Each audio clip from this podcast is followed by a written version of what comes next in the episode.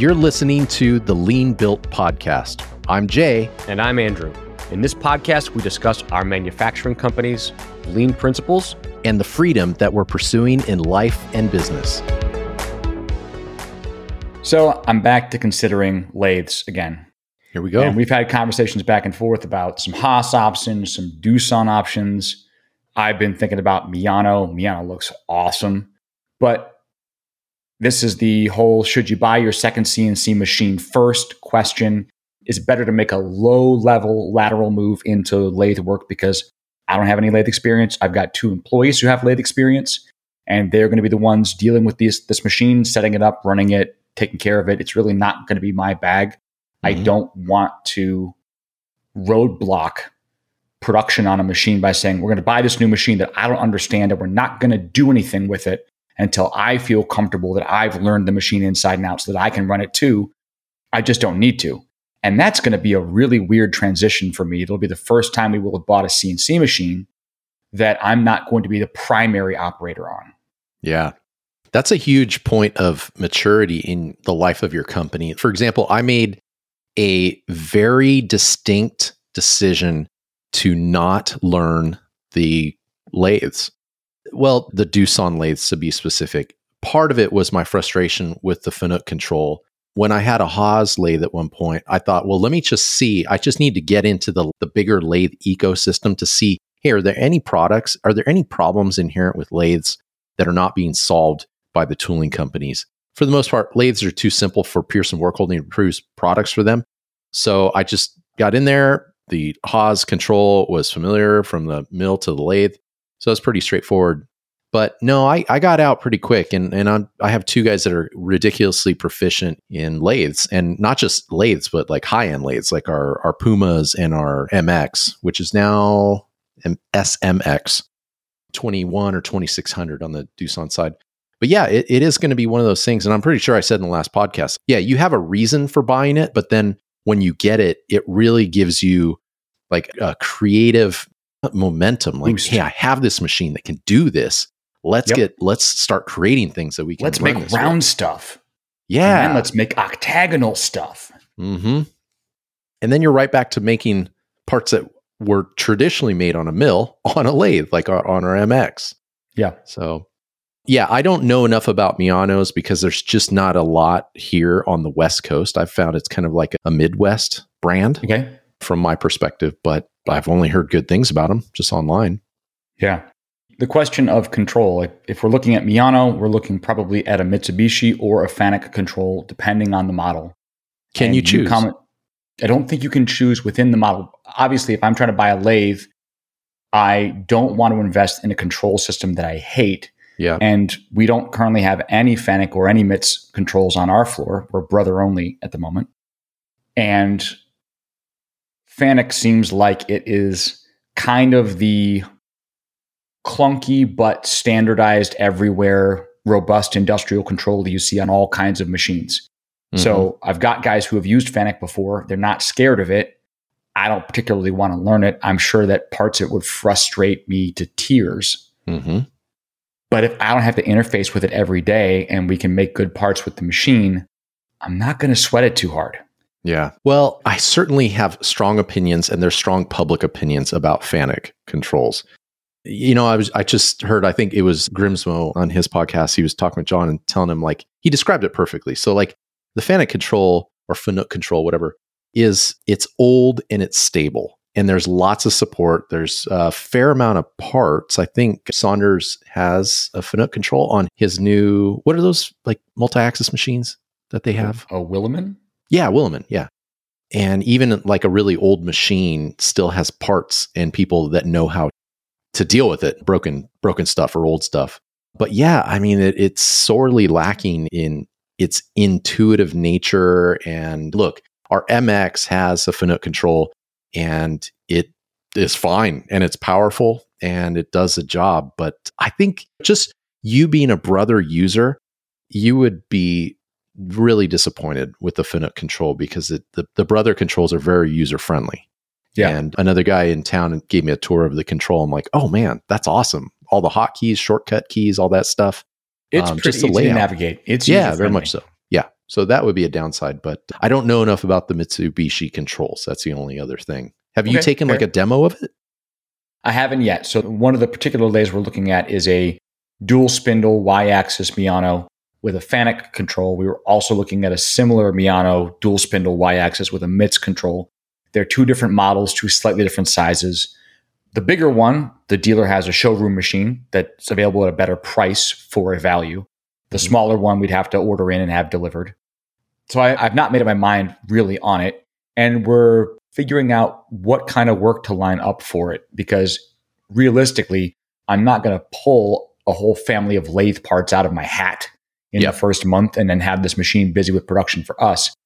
So we're trying to balance out the, the decision to purchase or not and timeline on purchasing Mhm. with the availability of some stable outside work that could give us some initial some steady throughput on the machine monthly so that we have something that's going to be reliably there to help defray the cost of owning the machine Mhm. because if we had enough work that the machine payment was automatically covered every month then the timeline i'm buying it is fairly flexible because it will start paying for itself but Yeah. bringing in a more expensive you know, dual spindle y-axis lathe if we don't have enough work ready to go for it that's not exciting and i definitely wouldn't want to leap forward and put an expensive machine on the floor and then be scrambling to have it not just be consuming profits that the other machines are putting out Sure. We talked a while ago about how I bought a CMM and it's used, and you asked like, how does that fit into your mindset? And, Yeah. and my answer is that whenever it's a new technology, we go used, we go cheap. If we need to run it for a while and literally throw it in the dumpster, like I want to do that. Like our laser engraver, our Chinese laser engraver, uh, we didn't know anything about fiber laser. We only knew like the flying optics CO2 lasers. And I thought, okay, this is like thirty, three hundred dollars. We're going to use it. We're going to try and it just at least break even. Once we learn enough, I'm totally okay with literally throwing it in the dumpster after that and going with a, a better brand. Right. What about that? Have you considered just getting like a the same or even lesser machine at used prices? I have considered, I haven't yet spent a lot of time looking around for used machines. Mhm. And there's a certain point at which, at the size of our company, making those kinds of what I would call a non refundable sunk cost, just a we're going to spend some money, we're going to find this out, and we're just going to accept the cost of finding that out is this many dollars. And then at the end of that, we'll know whether we need to pivot, go back, or continue forward. Mhm. There is definitely a price threshold below which that makes total sense. Mhm. Spending $5,000 on a thing to find out if it's a good fit for us, especially if we may be able to get some or most of the money back out of it afterwards, if it doesn't work out for us and we haven't abused it, that's very, very reasonable. Getting a used lathe that's inexpensive is almost certainly going to mean a significant compromise either in the age and condition of the lathe, or it's going to mean giving up a second spindle, not having Y axis, not having live tooling. It's going to mean trading off some major capabilities. And I don't actually really have any interest in putting a much less capable machine on the floor. If I were having to teach myself how to use a lathe, buying a really simple used Haas would be what I would do Mhm. because I just need to get a machine on the floor, get used to dealing with lathe setup and tooling and all that stuff because it's all new to me. Yep. But I have the skills in house in my team to do all that. We don't need that learner machine. I'm not taking a student driver and getting them a beater car. I'm taking a person who's been driving professionally for years and saying, What do you want on the track to win races with? Yeah. Yeah. I did that with John. totally different day. equation. Yeah. Very much so. Yeah. But certainly, if I did not have an experienced lathe guy in the shop, I would be going cheap used lathe, Yeah. 100%. Man. So let me throw another equation. What if your lathe guy leaves? That's a good question. What if my lathe guy leaves? Yeah. Now you have a really beefy, great, like this Miyano you sent me the link to is amazing. It, it, it almost rivals like our, well, I, I would say it does rival our MX because it has, our MX has a lower turret, upper full milling head. This has dual turrets. And gosh, you're banking this decision on your rock star guy sticking around. And, you know, the speculatively like bringing in more essentially job shop work. Yeah. Which I, I know you'll find it. So this is, I remember reading an article years ago about a company. I forget what their industry was. I think it might have been oil and gas, but they, the owners kind of took a leap and bought an enormous VTL, mm-hmm. just ridiculously huge machine. They said they had a few jobs they needed it for. And then after those jobs were done, they weren't really sure what they were going to do with it, but they Mhm. needed it for those jobs. They could not do the jobs some other way. So they bought that machine. And they said before they were even done with those first two major jobs they were taking on, they had work lined up out the door because most of their competitors didn't have a machine in that class yeah. that could handle work pieces that size. And they said this machine's become like the beating heart at the center of our shop because it's a capability that so few shops are willing to invest in that work from much farther away finds itself to us at top dollar because we have the capability. hmm Now, there's a big benefit and risk to having a more exotic machine. If it's very unusual and highly specialized, work that absolutely requires it will find its way to you if you put it out there that you have this machine. Yeah. The downside is if that work dries up for any reason, you have a machine that's not useful to you and very difficult to unload because nobody else wants it either. Right. But we're not talking about super exotic lathes. Like a mid-sized dual turret lathe, dual spindle lathe is not crazy. It's not some wild, you've got one of five of these in the United States and there are no parts ever. And no tech has ever Yeah. seen one of these machines before in his life. yeah. I, I don't want to get into machines like that. I have no Right. interest in getting into machines like that. Yep. So, yes, if you depend on one or two rockstar employees to make an entire sector of the company work, you better make sure you're proactive about keeping them. Hmm And uh, as we were talking before the podcast started, both you and I have in the past two weeks had each one critical employee put their two weeks notice in. Yep. And for me, it came completely out of the blue. mine too. and that is a an ongoing risk we are not we do not have a deep bench i do not have a backup quarterback i do not have a whole bunch of extra linebackers that i can just put in the mix Hmm. we're small which means we have one of everything and if that one of one goes someplace else i'm scrambling Yeah. right now this has been a very scrambly week for me and it has not been fun. In addition, we've also had one key employee out taking care of sick kids and one other employee out sick. And so I've had a lot of extra stuff on my plate, plus figuring out how we're going to handle the workload of the employee who's leaving at the end of next week. And it's a lot. It's really a lot. I- and I uh, don't you know- want to just take that person's workload back and put it on my shoulders and try to carry it. I need to find a person to put in that seat but we don't have anybody spare in the company who's not already in an important seat of their own. Yeah, man. As you talked through that just now, I'm feeling the like the almost like the emotional weight of what it feels like when like a key guy. Look, we had a guy out for oh, well, right now we have two guys that overlapped on vacation time each out for a little over a week. And we felt it. We have 18 employees, but we still felt it. We had a guy that was sick a couple times this year with the flu. One may have been the C word, but we felt it. And so I almost so okay, so this lathe, if you go with it, it's it's over a quarter million, right? Yes. Yeah, I would just say 400,000. like feeling that weight, having looking at a, a 250 plus machine, and a guy's like, "Hey, I'm taking a job across town. Sorry," and you're held with a two hundred fifty thousand dollar bag. That that scares me just a little bit. You Yeah. can hold a bag, but I I personally would not want to be holding a 250 bag. I'd maybe hold a 150 or 100. And so this is the question. We're always talking about probabilities when it comes to risk. Yeah, And this is when we talk about self defense and our customers using our products, we're usually talking about carrying a firearm in the event of a circumstance that is very um, low likelihood, but Mhm. extremely high stakes. So the odds are very, very low, but the stakes are very, very high. And that we carry firearms for those outlier situations that happen to most people not a single time in their life. But if they do happen, the stakes are absolutely every chip you have on the table that instant. Yeah. Mm-hmm. And as you get into bigger and more expensive equipment, I remember, I think it was Gary Vee, might have been somebody else, but they were talking about placing small bets.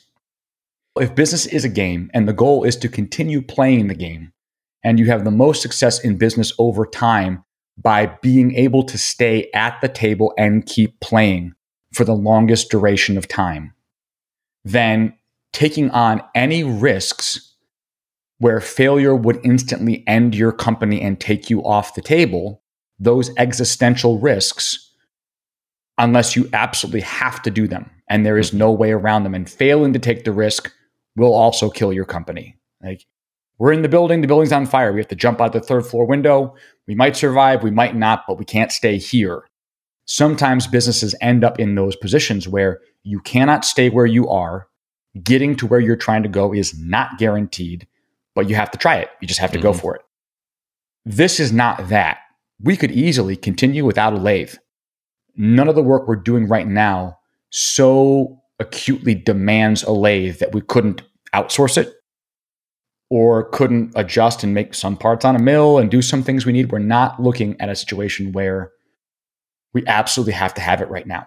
Mm-hmm. And so I'm looking at this risk and going, it may make sense. Certainly, it will open up creative doors for me and my team to design new things that we would not probably otherwise entertain because I'm not interested in designing things that I know I can't make. Mm-hmm. Yeah. Certainly, there are certain methods and tool like we design parts for injection molding, and I don't have injection molding equipment. Yep. That's a thing that's adjacent to what we do, and it's possibly on the roadmap in the next two years to add one or two injection molding machines to our shop. Mm-hmm. But there are a number of other important waypoints between here and there regarding injection mold tooling design, injection mold tooling manufacturing, and mold maintenance that we would have to have in place before I would consider putting a machine on the floor to produce the parts because it's already relatively easy to just outsource them. Yeah. And I do want to be building more capabilities. I want to have more control over the manufacture of our parts. I care more about the quality of our parts than outsourced vendors care about the quality of my parts. Mm-hmm. So uh, I try and approach decision making through principles, just the process, whether it's a written process or a mental process. And for me personally, there are two machines that I, I really want to buy. Number one is a Swiss. Number two is a Blanchard because we consume small parts at such high quantities in our products that a Swiss would make sense. But it's just like for uh, a small part, a dollar, it's just, I, I can't justify it financially. We're actually bringing in, we, we outsource the component. It keeps coming back bad. We keep either sending it back for rework, or if they can't rework it, we just take a, a short delivery. We're bringing it back in house because it's too critical of a component where we just don't want even a single one to go through. And they're 100% inspected, so we catch every one of them. But 100% inspection, that's in theory. It, like not everything, like there's a chance that a 100% inspected part does not get inspected. That's just the reality of manufacturing. So for me, I just keep looking at like a Blanchard grinder and I go, yeah, we could definitely bring in a Blanchard grinder. We could create the floor space for it. We could probably go out and get outside work. But at this point, I just don't want to spend just short of six figures on a Blanchard grinder because it's another skill set. They stink. They're power hungry when we could just keep paying 50, 60, 70 dollars per blank or per run for a local vendor. And for me, I don't know, this might be a, an interesting experiment for you. Design products and parts as if you did have this amazing capability in shop. Outsource it. It's certainly not at all cost effective to outsource when you're making your own components. But do it. And then if you justify it, okay, now we can justify bringing in this big machine. You, are certainly probably taking a, a greater risk than I would certainly be comfortable with personally. For us, it's like, hey, we're going to make this part the hard way, the dumb way. In house on like our two axis lathe. Okay, now we see that we can do it just fine on a three axis or a, a multi axis lathe. Okay, let's go back to the two axis, but let's robotically load it. Okay, now let's go big and then go on the MX. And we're not at this point yet, but eventually we will bar feed the MX mm-hmm. and that incremental growth. And if you roll the dice and it doesn't work out, you just go back one step instead of going from uh, your options are outsourcing versus a $400,000 lathe, that type right. of thing.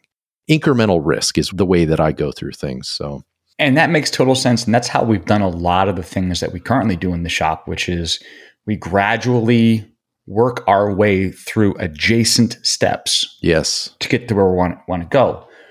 But there are plenty of things where adjacent steps won't get you there, or they won't get you there quickly enough or profitably enough because. Oh, yeah. It's adjacent, a lot slower. I'll say that. Oh, it, sure. it's, it's way slower. And depending on where you're trying to get to, some things you just have to go there all the way. I, I'm fascinated by EDM. I don't have any parts that require EDM. I don't really want to become an EDM shop. But I don't think you can buy a little like desktop hobby EDM to figure it out and see if you like EDM and are good at EDM. Right. You pretty much have to go EDM or not. Yeah. And those kinds of things where if I want to get into a five axis machine, I would go Haas UMC mm-hmm. because I want to learn the process, learn the workflow, learn how to think about and design the parts, make sure all my cam setups and pre-built configurations and all those things that I can wrap my head around all of that. And only then would I consider going to a Grob or a Hermle or whatever. Mm-hmm. Yep. But not all things are like that. And not all risks are equally dangerous. Certainly, the dollar value of a more expensive lathe is a serious consideration. And it's mm-hmm. what gives me pause about moving forward on this. Yeah. And I deliberately try to avoid monkey like shiny syndrome, where you get an idea, you get a gleam in your eye, you see a cool machine, you lay in bed thinking about it at night, and you decide to talk yourself into it. Yeah. I'm not currently trying to talk myself into this machine. I'm trying to figure out realistically what the risks are, how much outside work I need to balance the machine out, and how reliably I can guarantee that once I've got that outsourced work, I can keep it. Mm-hmm. Because if somebody gives us some work and then two months later they pull the work, doesn't matter if I've got my rock star guy and I've got my lathe. If we don't have parts for it, we have a paperweight. Yeah. The other factor that might kick in here, and it, I hardly do this, but I, I call it buy why because I want it.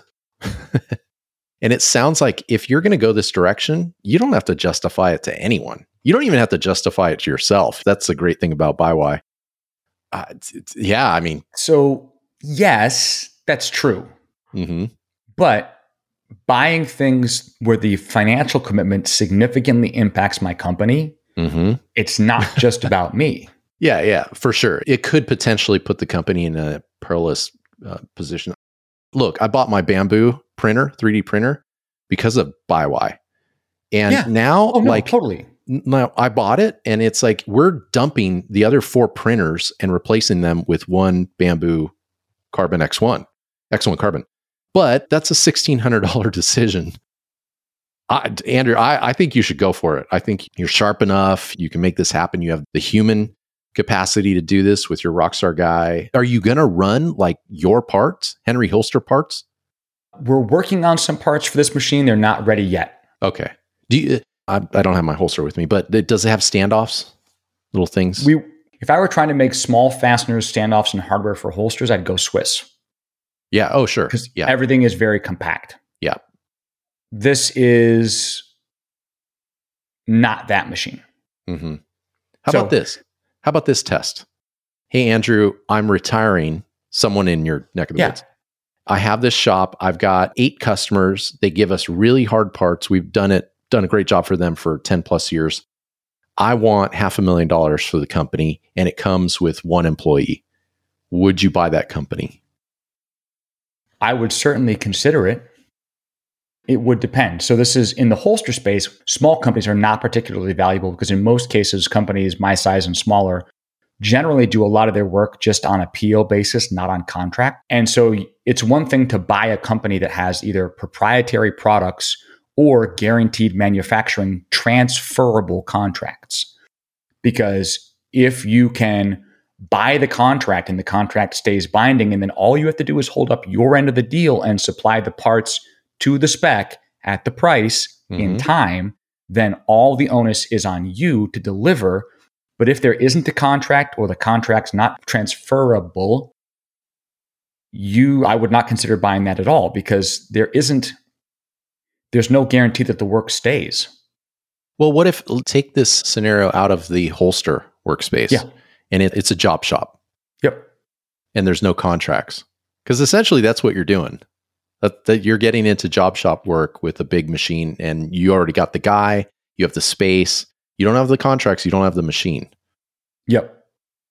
It's tricky, right? yeah. It would it would it would depend.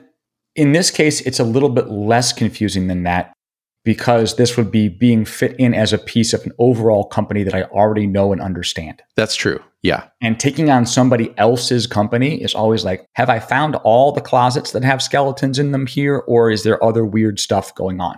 Mm-hmm. So, yeah, I don't know. Well, certainly, if you, okay, so our huge advantage in business in both of our companies is that we're practitioners of lean. And yep. you take two shops that have the same staff, same equipment, same kind of gross revenues, and you inject lean into one of them, they will always crush the other company. I'm convinced of it. Yeah. Yeah, that that's a huge thing that we haven't even touched on. I, I think, yeah, if you're set on this machine, well, okay, let me leave you with one last principle. I don't buy things because they're a great deal. Like I just, yep. it's funny. I just got an email on that grinder that I turned down. Of course, yeah. it's still available. And now they're saying, hey, you know what? I don't know if you found one, but we'll honor your price. And at this point, it's not about price, it's about principle. Yeah. So it doesn't surprise me, but I'm not going to buy that. Let's say it wasn't on principle and it's just on price. I wouldn't buy that machine because it's a quote unquote good deal. I, right. I just feel you got to make the right long term decision. So eventually, I'll probably go Okamoto. Yeah certainly for me this would i have a, a, vivid memory of buying my first good bass amp when i was in high school. I was saving up money. I went to the great house of guitars in rochester and i was shopping for a bass amp. And what i ended up settling on was a little brand new but discounted randall 50 watt combo. Mm-hmm. great. Comfortable carry handle not super heavy easy to carry around. But they also had an older, more beat up, bigger, more powerful, like 150 watt amp from the, the brand Acoustic that had a 15 inch speaker. It was just a lot more amp. But it was older, it was beat up, it was heavy enough to be a pain to move around anywhere. And I bought the Randall and I took it home and I played it for a week. And I just had this like, oh, I should have taken the better deal. I should have gotten the bigger amp with more power for the same amount of money. And what I actually did is I went back and I traded them the Randall and got the bigger acoustic amp. And that was dumb. That mm. was the wrong decision. I was buying an amp that was less of a good fit for my bedroom and yeah. less of a good fit for having to take to rehearsals for my jazz band. It was just less good of a fit for me all around. But I had dollar signs in my eyes because it seemed like more amp for the money. Yeah, sure. Yeah. And that kind of stuff happens all the time. Buying a car that's not actually a great fit for your life because you can get a good deal on it. Yeah. People deal with that all the time. Yeah, exactly. Yeah. I don't want to go down that road. And so I don't have my heart set on this lathe. Mm-hmm. But I'm very interested about the potential that a lathe holds for us. And I have my heart set on the idea of fully investigating lathes in a certain size and price range to see what it could unlock for us. Mm-hmm. And to me, that's a fundamentally different goal. The goal isn't get the machine, the goal is build a new capability. And if we can get a machine that gets that capability just the way we want for a price that's going to make it a profitable part of our company from the get go, I'm totally into it. Yeah. Yeah. Well, certainly it's it's speculative and people that take bigger risks and they're speculative, that's like putting a lot of money out there on the table. But when Yeah. you hit big, Yeah. so yeah. It's a So we'll see. I'll risk. keep you updated on that. Yeah. The the machine that I sent you that link to is in, here in Indiana currently. It's a couple hours away from here. I may take a road trip and go check it out. I'm not really Mhm. sure. I certainly wouldn't take a road trip if I wasn't otherwise convinced based on specs and price and had work lined up that pulling the trigger on that machine was going to be a wise option. So Do you know other specs are- like BMT tooling? say what? BMT tooling? I don't recall. I'd have to look at the spec Okay. sheet for that particular mill, Yeah. that particular lathe. Sure. But next steps are already put out the quote on the machine to my banker just to see what is current financing looking like. hmm How long would she need to get a loan together? What would the current interest rate be? Anything else I would need to know? I'm actively pursuing several leads for outside work hmm for this machine to see what kind of volume of parts, which materials, which sizes, what's available from other shops that I know in the area Okay. and just try to find some local work that we can do that be a good fit for this machine. I'm not interested in trying to find absolutely anything that might not actually be that good of a fit for the machine Uh huh. just to throw work at it. I want to try to find, see if I can find a couple of jobs that are a good fit for that machine. Right. And if I can find a couple of jobs that are a good fit for that machine that have the chance to run regularly, monthly, for at least a while, then that would make the, the financial risk a lot less. Yeah. Now, is this a um a dealer that you're familiar with? Like, is it Yamazen or anything like that? It's not Yamazen, it's, it's Millennium. I've talked with them on and off for years. I almost bought a Swiss from them years ago. I pivoted away from it. I, I really did get kind of stars in my eyes, monkey like shiny. I wanted a Swiss lathe, and I was pursuing a job that was going to be several hundred thousand parts over a three or four year period. And then the entire project ended up getting canceled and the parts never got made. Hmm. And I had gone up, I had checked out machines, I had a couple of quotes together, I had financing lined up.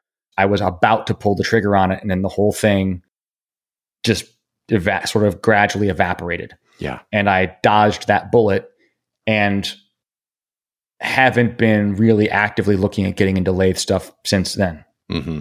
Yeah. And Swiss Yeah. lathes are still awesome. Of all the styles of lathes that are out there, immediately when I saw Swiss, I'm like, that makes sense to me. Yeah. I look at that and go, everything's compact. The tools are right there. It's super rigid. You feed the part in and out. I love the way this looks. I love the parts these make.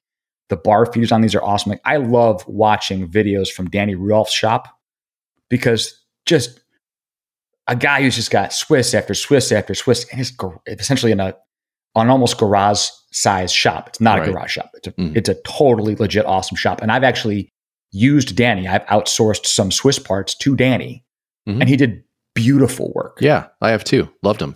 Tried Yeah. to give him another PO, but he was too busy. So, Oh, poor guy. He needs a bigger building. yeah. He needs I remember- Swiss.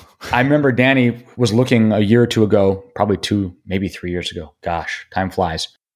At potentially a much bigger building. And at the time, he decided that based on the financial risk, that it wasn't worth making that leap for him. So he stayed Huh. where he was. And I completely respect that choice. Every individual person's business and its ability to scale fast without breaking and the comfort zone of the person running the company Mhm. all factors in because somebody who can drive with a completely level head, not nervous at 100 miles an hour, is not most drivers. Mhm. Most drivers start to get panicky at, at those kinds of speeds. They're not used to the road and the other cars coming past them that fast. Hey, speaking of Danny Rudolph and driving, have you seen Okay. the video of him driving the forklift with his old? The one where he hits the, taps the brake too hard and drops the lathe off. Yeah. That one made me. Oh, Oh, that's one of those things that just makes the back of your throat Right. clench. It's like, oh, You know what's hilarious? This is the best part about it. He just drives back into his shop. yeah. He's like, oh, turning around. That's classic. Do you know the backstory on that? No, not really. Okay. Well, if we ever did have a guest, I'd want Danny. We'd have Danny Rudolph on. It'd be awesome. Yeah. But it sounds like that machine had just reached its end of life and it really didn't matter. Like as if he was scrapping it. So Gotcha. But that's the thing to do. I've got several pieces of equipment that I want to drive off the pass road here in town and just make it into great YouTube content. Or like drilling the uh, what did we get? We got an offer to um, drill my old crappy yeah, put a laptop, laptop, in a in a mill and yeah, tear it up. Yeah. Which I like, but it's probably I don't know. Probably get yeah, a call like from OSHA this, or something. This was the week. It's Halloween week. I, I, saw a bunch of videos of people machining pumpkins in their mills, and I'm just like, oh, guys, don't do that. Uh, don't geez. don't don't yeah. put a pumpkin in your mill, please. Depends on the mill, I suppose. I think I want to say it was it was either Hermle or Kern. Somebody with like a really nice five axis machine was carving a pumpkin, and I'm just oh. watching all the pumpkin splatter. I'm like, oh. nah, I'm not into that. Don't like it. yeah, Craigslist like new. Yeah, yeah. Only crashed a few times. Recently yeah. cleaned. Man, well, we have a lot we can talk about. Are we going to retire the the wheel? I think we probably should. We haven't run out of things to talk about in quite a while. We can at least put the wheel on sabbatical. Okay. I want to bring something up. So I got a, a message saying, Hey, I heard you and Andrew talking about like being a visionary. And the comment, the question, I'll shield it, I'll reword it, but it seemed it was a bit, it could have easily been deemed attacking, like almost like who do you think you are that you can label yourself an industry visionary? And I went, oh, dude, no, not at all. And I asked, have you read the book Rocket Fuel? And the answer is no. Within the first 20 pages, you would understand that the relationship between it's not about visionaries in industries like a Steve Jobs. It's not anything like that. But the relationship between a visionary in a company and its company integrator, which are two different people, and that relationship between them. So I don't know how many other people like heard that or heard us talking about it, but it's very much like it, it is one of my favorite books at this point. It's easy to get through. It's very much like a manual of how to structure your company. And I, both of the companies I'm running right now very much work really well because there's both me serving as a visionary and then there's an integrator. And one of them is an integrator in training but the new startup company is very much like this this guy is a visionary we took the test at rocketfueluniversity.com i think it is, mm-hmm. and we are both like off the charts you have not taken that test yet though right or nope yeah man it is so good and so i just want to put that out there but from the point of i should say the perspective as, of me being the visionary of, of sitting in that visionary seat in my company there are so many things that i dream up that I think I talked about last time legacy decisions, how I've decided to speak about the things that I'm dreaming of with the people in my company. That's actually a really bad idea. In fact, one of my guys, John, just today, he said, Alex and I and some of the other guys, we really want to like know what's in your head just so we can help out. And we were talking about fixturing the new product we're releasing pretty soon. And I said, yeah, that's all fine and dandy. But dude, I, I just so you know, I don't want to share what is floating around in my head because some of you may think that that's actually going to happen. How many times, John, have I come to you or or flip it, how many times have people come to me said, "Hey, that thing you talked about you want to do, when are we going to do that?" And I'm like, "Oh, I literally have not thought about it nor spoken to any of you about within days or hours of when I shared it. So no, I'm not even thinking about that." And most people say, "Oh, okay, all right, just wondering." But I could see how from a big perspective, like a taking a step back, that is frustrating. And that has been addressed in the book, Rocket Fuel, how you really shouldn't go to your workforce or your rock stars and share those thoughts. It really should go through your integrator. The integrator pushes back on you and then fine tunes or filters out some of your ideas. And then that integrator can create a process or a plan to put it into play in the company.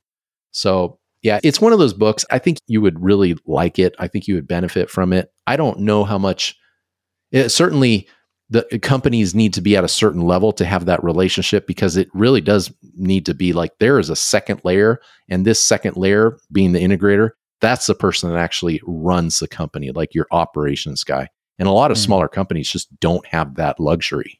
I actually dislike the term visionary. I don't mm-hmm. use it generally. Mm-hmm. And I wouldn't ever call myself a visionary, except in the sense that it's my responsibility to find a place for the company to go. Yes. It's my responsibility to have a destination in mind. The destination is not set in stone, but we don't want to be wandering aimlessly around the economy, gradually drifting from product to product, looking just to make a quick buck. For me, vision would simply mean having a direction that we're headed. Mm-hmm. Yeah. Well, the visionary and, that that communicates uh, a responsibility or a role. I, I've said this publicly. I don't like the word lean because most people think, "Oh, get rid of everything and just go bare bones." Not at all. It has nothing to do. And I've also said like that if I were to name it, it would be called flow. Let's get a nice even flow. There's no cliffs, there's no drop offs, no waterfalls, no pools, no backups, no dams. It's just a trough with even flow. Yeah, I don't like the word visionary either because it, it has too many connotations to big big brains that we all yeah. that's plenty of articles written about and it's not that at all it would be a lowercase v if anything yeah i feel about the word visionary the feel, the way i feel about the term guru there and, you go oh man yeah. I, I do not like that term or influencer that's such a stupid term well Influencer is a practical expression of an actual thing. There are people who, because of their behavior and their public profile, have a much more profound influence on the behavior of others. Mm-hmm. Monetizing that and turning influencer into a career path is perverse. But the world has always had influencers. The, the world has always had trendsetters, people who are ahead of the curve and who shape the society by acting certain ways, by using certain things, by speaking in certain ways. So it's completely valid. It's not a made up thing, it's a historical reality.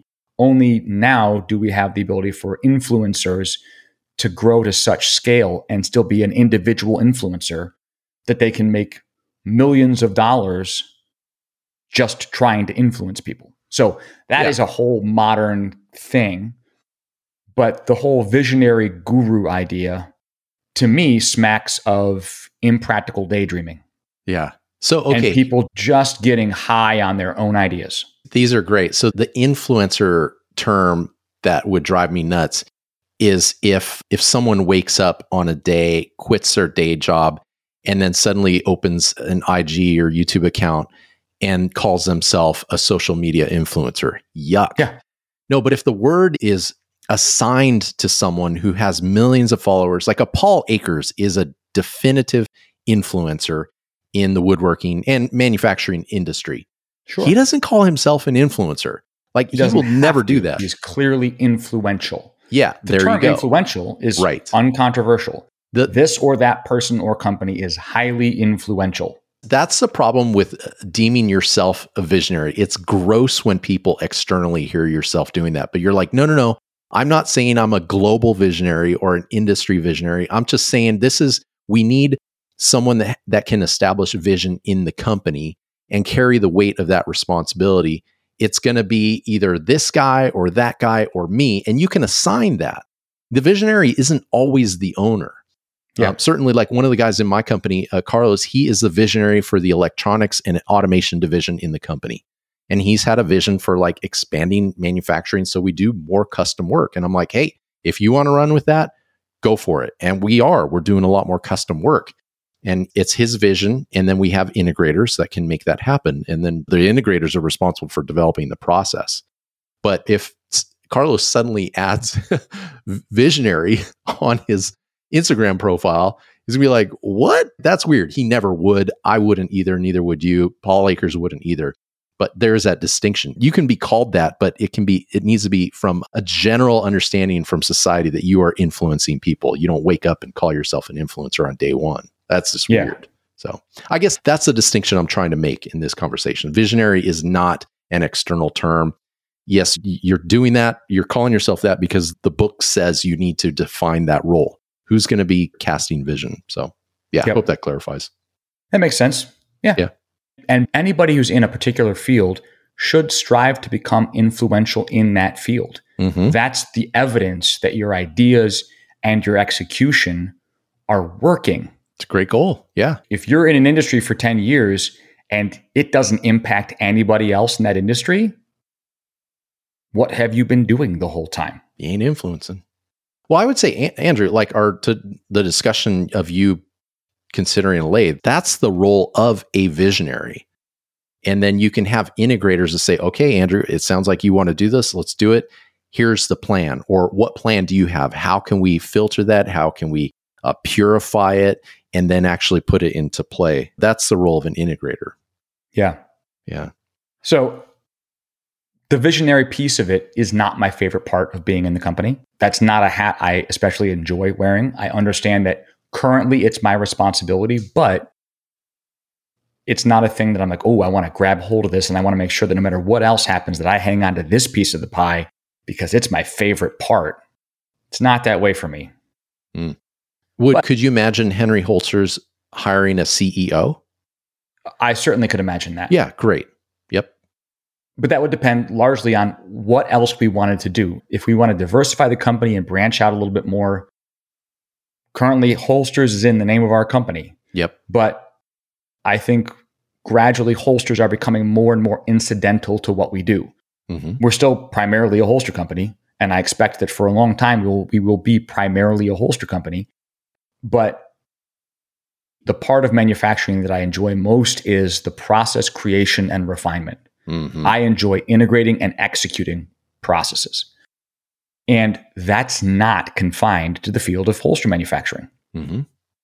And if we get good at building good processes, there's no reason why those processes have to stay confined to the market of holster related products.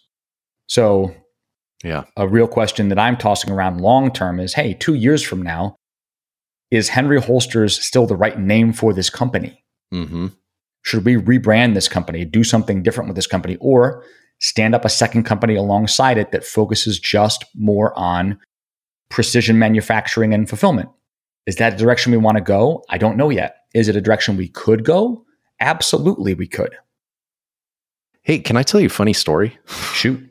okay. So, Pierson Workholding got on Instagram in 2015. Mm. I got followed by an account called Henry Holsters. And I'm like, no way. That firearms company, the Henry Repeater, that's got to be them. It's a huge name. This Instagram is awesome. so, Not at all. Not so, remotely. But it drew attention from me to you because I it was like misinterpreted on my part. And so I thought holsters, Henry repeater, firearm, long long guns, same thing. That's yeah. what happens. So the importance of a, a brand, I don't know. Oh, so our buddy, I won't mention him because it's his story, but he rebranded his company. I think he's rebranded a, a few other times. And it just kind of loses like y- you stay with the account because you're just naturally following him and he puts out lots of content. But if Dave Precise stopped wearing orange gloves, it would lose a little bit of luster. You know what I mean? Yeah. Yeah, there's totally. there's something to be there and it's an entity of its own. And when you rebrand, we, I've seen a couple of rebrandings in the gun industry in the past year that I just think are just terribly done. Mm-hmm. The company went from an understandable but fairly generic name to a weird, oddly phonetically spelled, incomprehensible name that has nothing to do with their products. Yeah. And it, you just look at this and go, somebody thought it was neat to take all the vowels out of this word and then expect people to be able to still say it. What is yeah. going on here? Right. Yeah. And okay. you definitely do lose some steam. You lose something when you rebrand. Yeah. Do you remember? But Henry, brought- Henry is a great historical name in the firearms related world. Not because we're kind of trying to step on anybody's IP, but it, it just has a old school American firearms kind of sound to it. I was talking to my guy Chris. His last name is Nicholson, and I'm like, Nicholson. What company should we make Nicholson? Nicholson. I'm like, aha, golf clubs. And he's like, that's oh. Mickelson. Mickelson. I'm like, oh, yeah. Nobody. I'm not a golfer, but Nicholson, Mickelson, Schmickelson, I don't care. That sounds golfy to me. It does. ah, that's good. That's good. Like Nicholson clubs sounds super legit. But the vision for all the potential directions, the downside of being somebody who enjoys building processes is that it's always attractive to build new ones. Yeah. And that can be great, or you can spend 20 years being a dog chasing your tail and never quite catching it. And the goal isn't to build the maximum number of interesting processes over 20 years. The goal is to build a profitable, sustainable company that takes care of my family and my employees and, as much as reasonable, also scratches my itch for designing processes. I don't want to work in a company in an industry that I hate just because I need a paycheck. I also don't want to constantly be changing gears. Every time I'm starting to get some momentum, I pivot to something else and I'm back to square one. Mm-hmm. That's really easy to do. And I'm a little bit ADD sometimes. And I could see myself going that direction if I don't just stay in my lane. Mm-hmm. Yeah if I wasn't in this role that I'm in and I had uh, more of a mainstream nine to five job, I think it would be really fun to just be a manufacturing engineer. Just how do we make things? Great. This is the process. These are the products we use. Great. Now we're doing that successfully. How do we do it better? Do we buy new machines? Do we read cutter fixtures? So, whatever. That's probably the funnest thing that I get involved in at work these days. That and researching. Research is always fun. I'm probably going to take a deep dive on my Miyano lathes right now because you sent me this link. And of course, YouTube's going to serve it because it's seen I've watched one video. You know what? Going back to the lathe thing. So, back in the day when I didn't have lathes, I would outsource all my turned parts.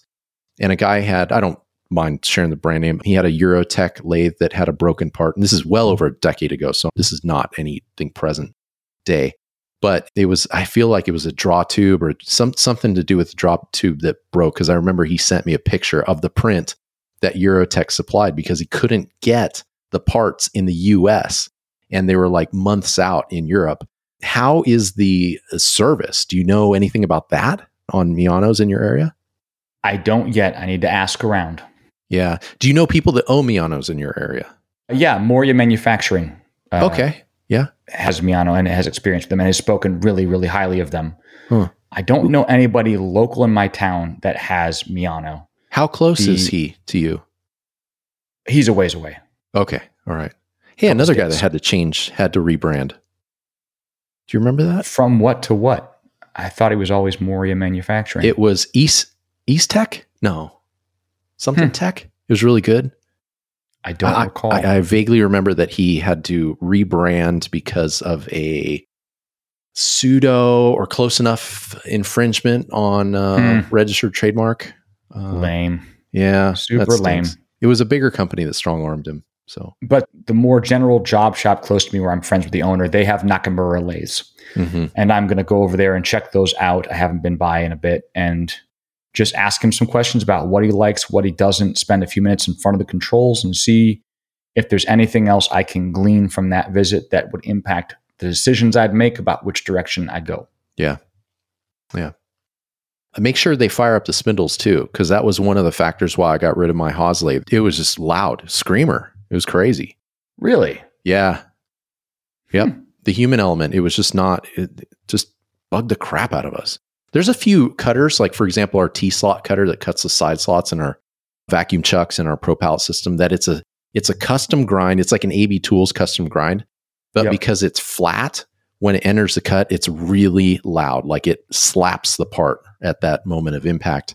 And eh. so there's another one, another cutter that we have from uh, another closer tooling manufacturer, custom tooling company called Acceleron, mm-hmm. that it has like kind of a I don't know what the angle is, but they modified a normal end mill and it's much quieter. And we cut the the slots in the Rotovice with it.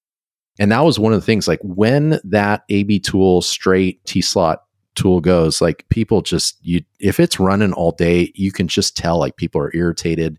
You hear doors slamming, doors closing because guys just don't want to hear it.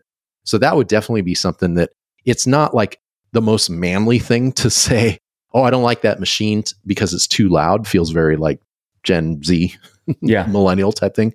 But no, it's something that it just gets under your skin. So I would have him fire up all those all the spindles on the machine. Well, realistically, for the price range that one of these kinds of lathes is in, specifically if I'm looking at an existing showroom machine that's under power, I would want to actually have some demo parts cut. Ideally. And yeah. go up there and preferably, if we could, have them cut one of the parts that we're planning to make on the lathe once we get the lathe on our floor hmm in that material. We supply material, we give them the the specs and figure out the tooling and just say, okay, let's do this.